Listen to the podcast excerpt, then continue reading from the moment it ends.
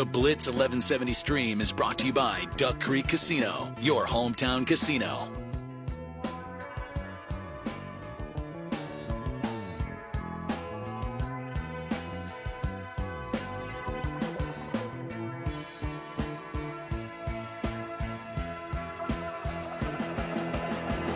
All right, it's 2:04 here on the Blitz 1170. Hope that everyone has had a good day so far. Right before the trade deadline came to an end, there was a little bit of a flurry, Matt, including the Falcons trading wide receiver Calvin Ridley to the Jaguars, according to sources. This is Ian Rapoport, by the way. In exchange for what is described as complex draft compensation that can be worth a maximum of a 23 fifth-rounder and a 24 second-rounder. Ridley is suspended through at least the 2022 season, you know, for gambling. On his own team. There are conditions attached to this, so if he gets reinstated by a certain date, it's worth a 2023 fifth rounder. Otherwise, it's a sixth. If he makes the team in 24, if he makes the team, it's at least a fourth. If he hits playtime milestones, it's a third. If Jacksonville gets a long-term deal done, it's a second rounder. So it could jump all the way up to a second. So as you could tell, it was indeed complicated on this deal for Calvin Ridley to the Jaguars. That's a steal. That's off of the Bradley Chubb deal from Denver to Miami. Miami was also not done. Miami reached an agreement with the 49ers for running back Jeff Wilson Jr. to add to their backfield. So there goes your Kareem Hunt right out the window on that. So, yes, the Dolphins and the Niners playing nice with each other one more time. Is he just calling out, like just calling everyone up, and he's like, hey, those two running backs that I had last year, yeah, I want them on this team. Maybe.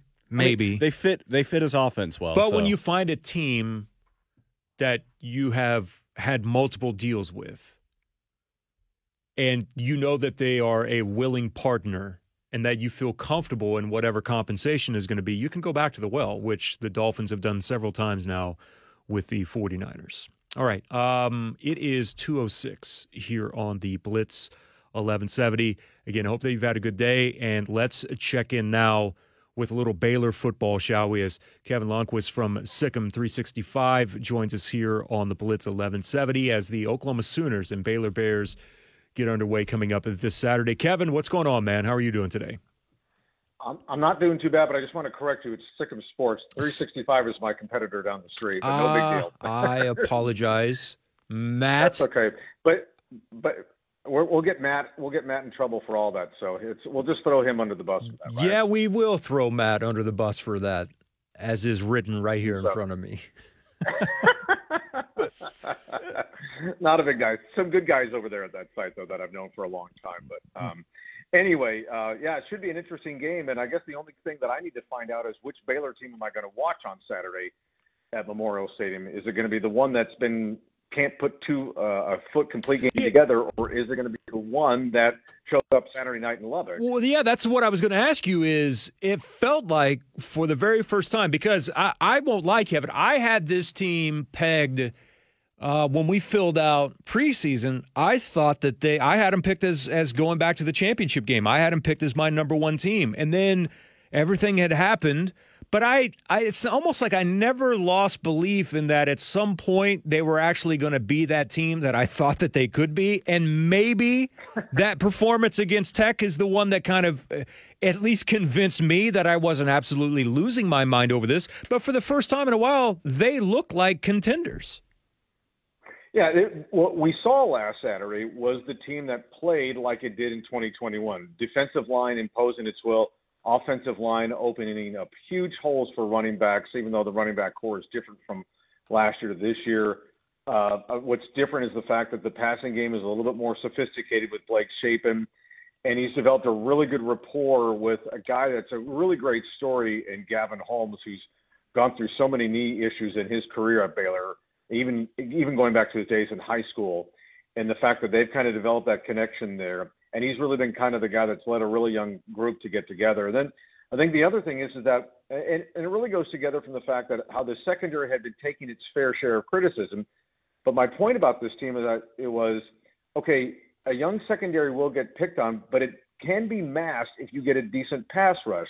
So voila, they get a really good pass rush against Baron Morton, then Donovan Smith, and then Tyler Show of Texas Tech. And what do you know? They come up with 5 interceptions, which more than doubles their season total. It's a marriage. It all works together, that if you get a pass rush, you get quarterbacks doing what they don't want to do, and it usually leads to an issue, and that's exactly what happened Saturday night in Lubbock. Well, I think there are a couple of things that at least stood out to me, is that I always thought that this collection of talent defensively was going to get them up and over the top, but I guess I expected them almost in a way that they were going to do things like force more turnovers. Because like coming into the game, did they only have like 4 interceptions coming into the game Saturday? That's correct. Which is wild. I just thought that at times, knowing how good they are up front, that, and I know they had to replace a lot on the back end, but that would force teams into making a little bit more mistakes. It's just like these little bits and pieces hadn't come all the way together yet for this team. Well, yeah, and again, it goes back to where the reason why this team had so many preseason accolades to it. I mean, I was among the group that picked them to win the conference this year, and the reason why was because the majority of their fronts were back. Well, basically, the entire defensive line was back. I mean, they play about 8 on that front anyway, and just about all those guys were coming back this year. And then you look at the offensive line, where 4 of their 5 guys were coming back on that side. They didn't have Khalil Keith for pretty much all the season. He was dealing with a knee injury, and he got played a little bit against Kansas, and then he started against Tech. So now and if that front's performance against the Red Raiders is what we think we can see moving forward, like a light turning on or whatever you want to call it, then I think that makes a big difference for them, and they can absolutely look at this 4-game stretch, as challenging as it is, because after OU, then they get Kansas State and TCU at home back-to-back to wrap up the home schedule. Then they go to Austin the day after Thanksgiving. That it's possible for them to run the table. It's not that, or they can go 0-4. That's how wide open and how balanced this is for them. But again, it's sitting right in their hands. They control their destiny. Richard Reese as well, once again, looked like a guy that, is just a complete difference maker. So you give him the ball 36 times, almost 150 yards and 3 touchdowns. And this is even with, only really 2 running backs that are left for them. They physically they physically dominated Tech behind Reese. You know, the thing about Richard that's so fun to watch with him this year is the fact that he's a true freshman. He got there in June, which was when the first summer session begins for Baylor, like around June 4th or something like that.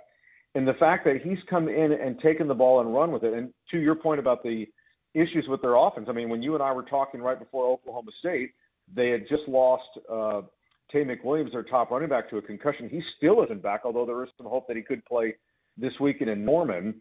And then they haven't had Squirrel Williams, their scat back, available for the last couple of weeks because of a concussion that he suffered at West Virginia. So, yeah, they are kind of running it a little thin back there.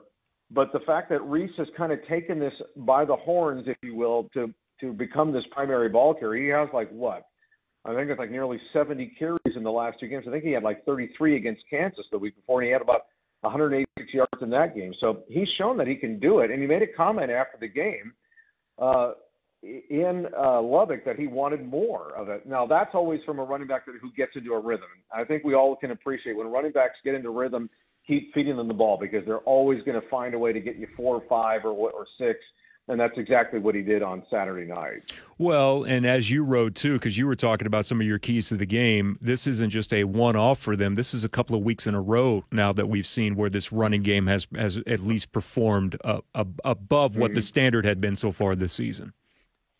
Sure, yeah. The thing, again, they've been running the ball far more effectively for the last 3 weeks than they had been the first half of the season. It kind of, they kind of hit that once they hit the bye after Oklahoma State, where they were still having issues there. They seem to have found something. So even while they lost at West Virginia, they had found some things in the running game to get that going, which was important. And again, it led the way in the win at Kansas, although they kind of played screwy in the second half and found a way to hang on. But again, the way that they played in Lubbock was such a complete performance. They're easily their best performance of the year, which is something that they've been hoping to try and get together. And again, it doesn't matter how you look for the first 2 months, and if you can stay in contention before you hit the stretch, which is this month, then you give yourselves the chance. And here they are sitting right in the middle of this race. I marvel at this stat. It was on SicEm Sports on Twitter that you guys have there through your Rivals page. So you mean to tell me the last time that Baylor won in Lubbock, the Southwest Conference existed? September 29th, 1990. That's wild.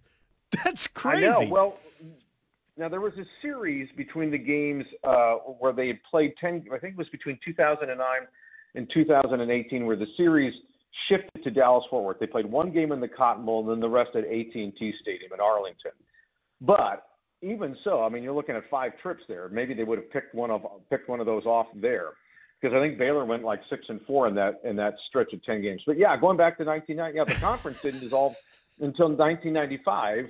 And if you were a big Wilson Phillips fan back then, they had the number one song back then, and so.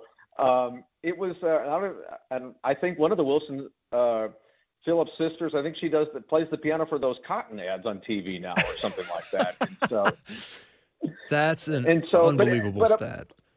But you know, the thing is that, yeah, the most impressive thing about that win in Lubbock was I thought it was going to be a game where they were going to have to maybe keep it within striking distance, just because the way Tech's offense had played all season long.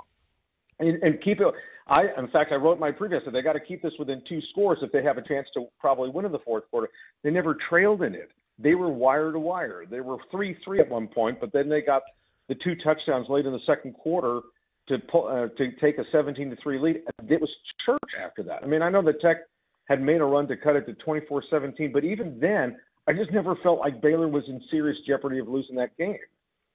The website is SicEmSports.com, part of the Rivals Network. Kevin Lonnquist is our guest. So Baylor has been a victim of, they've kind of been their own worst enemy in so many different elements this season. And a lot of that, too, has kind of fallen on Shapen.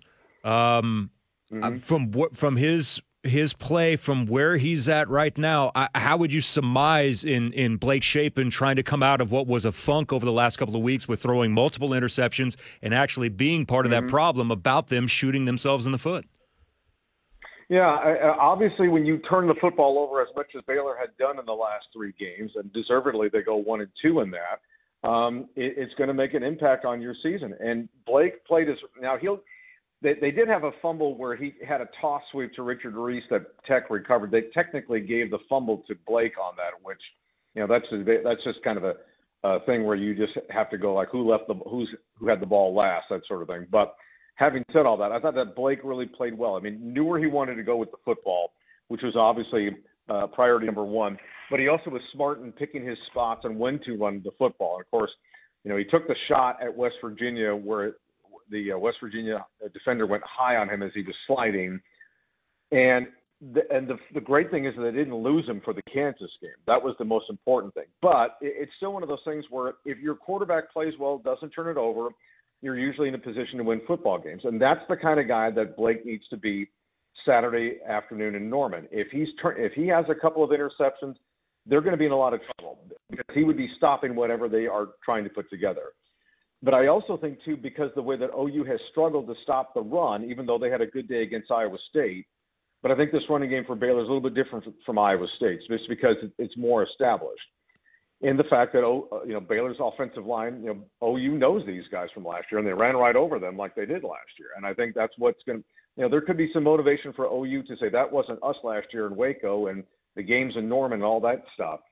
But I think it's going to be a question of, I think Baylor is going to try and drive this down Oklahoma's throat and say, you didn't stop us last year, and you've been struggling to stop people all this year. We're on a roll. Let's see what you can do with it this time on Saturday. That sort of thing. What did Aranda have to say in terms of Oklahoma yesterday during his presser? I thought that Dave, you know, same thing. You know, Dave has noticed that they've been playing a lot of complimentary football, and I guess that's the new the new lingo now. Everyone says complimentary football. Three phases and complimentary. It's not only, it's not even subject to college. It's all over the place. But you know, he talked about a little bit of the differences, of course, and how the offense looks. But you know, the interesting thing, of course, is that they're going to see Jeff Levy again, and Jeff was the offensive coordinator for Ole Miss in the Sugar Bowl last year. So, and of course, different personnel between what Jeff was running at Ole Miss to what he's running at OU. But I think obviously what you'll see is how much different the Oklahoma offense looks now that Dylan Gabriel is back, because and he's got the running ability. And Baylor has had some issues with that. You know, they had problems with Spencer Sanders a couple of weeks ago, you know, a few weeks ago when they played Oklahoma State. And they weren't, you know, and the reason, and they got after Baron Morton a lot better in Lubbock last week. I thought they were, you know, they didn't have to do too much with J.T. Daniels because he's a pocket passer. And the same thing with Jason Bean over at Kansas. And so I think this is going to be a question of how they want to respond or how they're going to respond to this and what they're going to account for in terms of Gabriel's legs, because that's going to be a factor versus what they've seen pretty much in the last couple of weeks. You know, Baylor's kind of the prime example, as you talked about, when this Final Four game, this stretch with Oklahoma, Kansas State, TCU, and Texas. I mean, we've talked about whether the league is good from top to bottom. We sure as hell know that it's competitive, but Baylor's kind of sitting here right in the middle of this. This has been one of the wilder races for a conference that I can remember, where it's still, I know TCU's sitting there right now, and hey, they've done something I think only two other teams in history have done in knocking off the number of ranked teams that they have, and they're the clear favorites. But as far as number two is concerned, I have absolutely no idea right now how any of this is going to turn out. You know, I looked at this, and it's almost like TCU is pretty much practically into the championship game. I mean, they've built so much equity because of the wins over Oklahoma State and Kansas State. I mean, that in some respects, their season reminds me of what Baylor's season looked like last year, because Baylor had all the tough games at home with Texas and OU and that sort of thing. And then TCU gets the same thing with K-State and Oklahoma State. I think, you know, while Texas and Baylor basically have the same schedule, I look at, by the way, I think that Kansas State, Texas this weekend could be in an elimination game, or Kansas State's either going to get one of the two things is going to happen to Kansas State, because it's back-to-back with Texas and they come down to Waco the week after. So Kansas State's either going to, you know, put a stranglehold on this thing in terms of being the other team in the championship game, or it's going to fall right out of it. That's how fast I think the Wildcats' fortunes are going to be. But getting back to Baylor and Texas, they're in a position right now where they control their destiny because they play the same teams. They both play TCU. They both play Kansas State. They play each other, like I mentioned earlier, the day after Thanksgiving. So it's right there in front of their hands to determine, you know, where their seasons are going to go. And then I think as far as Oklahoma State is concerned, they're the ones that need a lot of help, because you look at them as one game behind Kansas State. Well, they're really two, because they lose the head-to-head tiebreaker. And by the way, if we all thought 48-0 was going to happen on Saturday in Manhattan, I mean that absolutely blew me away. I'm still stunned over that result. I think a lot of people in the state still are. But you know, the only thing for TCU is that, and of course, the history of Sonny Dykes when he's been coaching is that his teams, primarily at SMU, have had pretty bad Novembers. So the question is going to be is this a different animal with TCU versus SMU, or is this a track record thing? Because I think Sonny had maybe some issues like that at La Tech and Cal. So that would be maybe a subplot to watch with the Horned Frogs. I don't think it's going to happen against Tech this coming Saturday, but then again, I thought Kansas State, Oklahoma State was going to come down to the wire, and look how that turned out. There's so much good that's happening right now in the conference, with as wide open as it is, and the final month of this is going to be so much fun. And we're back at it again coming up on Saturday. Kevin, I appreciate it, man. Thank you so much for taking a few moments to come on with us here in Oklahoma to give us a little bit of a extra look here at Baylor. Really enjoyed it, and again, thank you so much for your time, man. Always a pleasure. We'll talk to you soon. Thanks for having me. That's Kevin Lonnquist, who's joining us here, part of the Rivals Network from SicEm Sports, SicEmSports.com, here on the Blitz 1170. All right. We'll take a timeout. When we come back, we'll take another look at some of the trades that are happening in the NFL today, and it has been a wild day. Typically, when the NFL trade deadline would creep up. You look around, you have like maybe one deal. But, man, the last couple of years, it has just been the Wild West when it comes to the NFL trading deadline. Seriously, it was the NFL trade deadline was a joke for so many years because nothing ever happened. Like, here comes the trade deadline today. It's so bad ESPN didn't even have a countdown clock, for crying out loud. And now, boy, that has changed. All right, timeout, 2:24 here on the Blitz 1170. We'll come back with more next.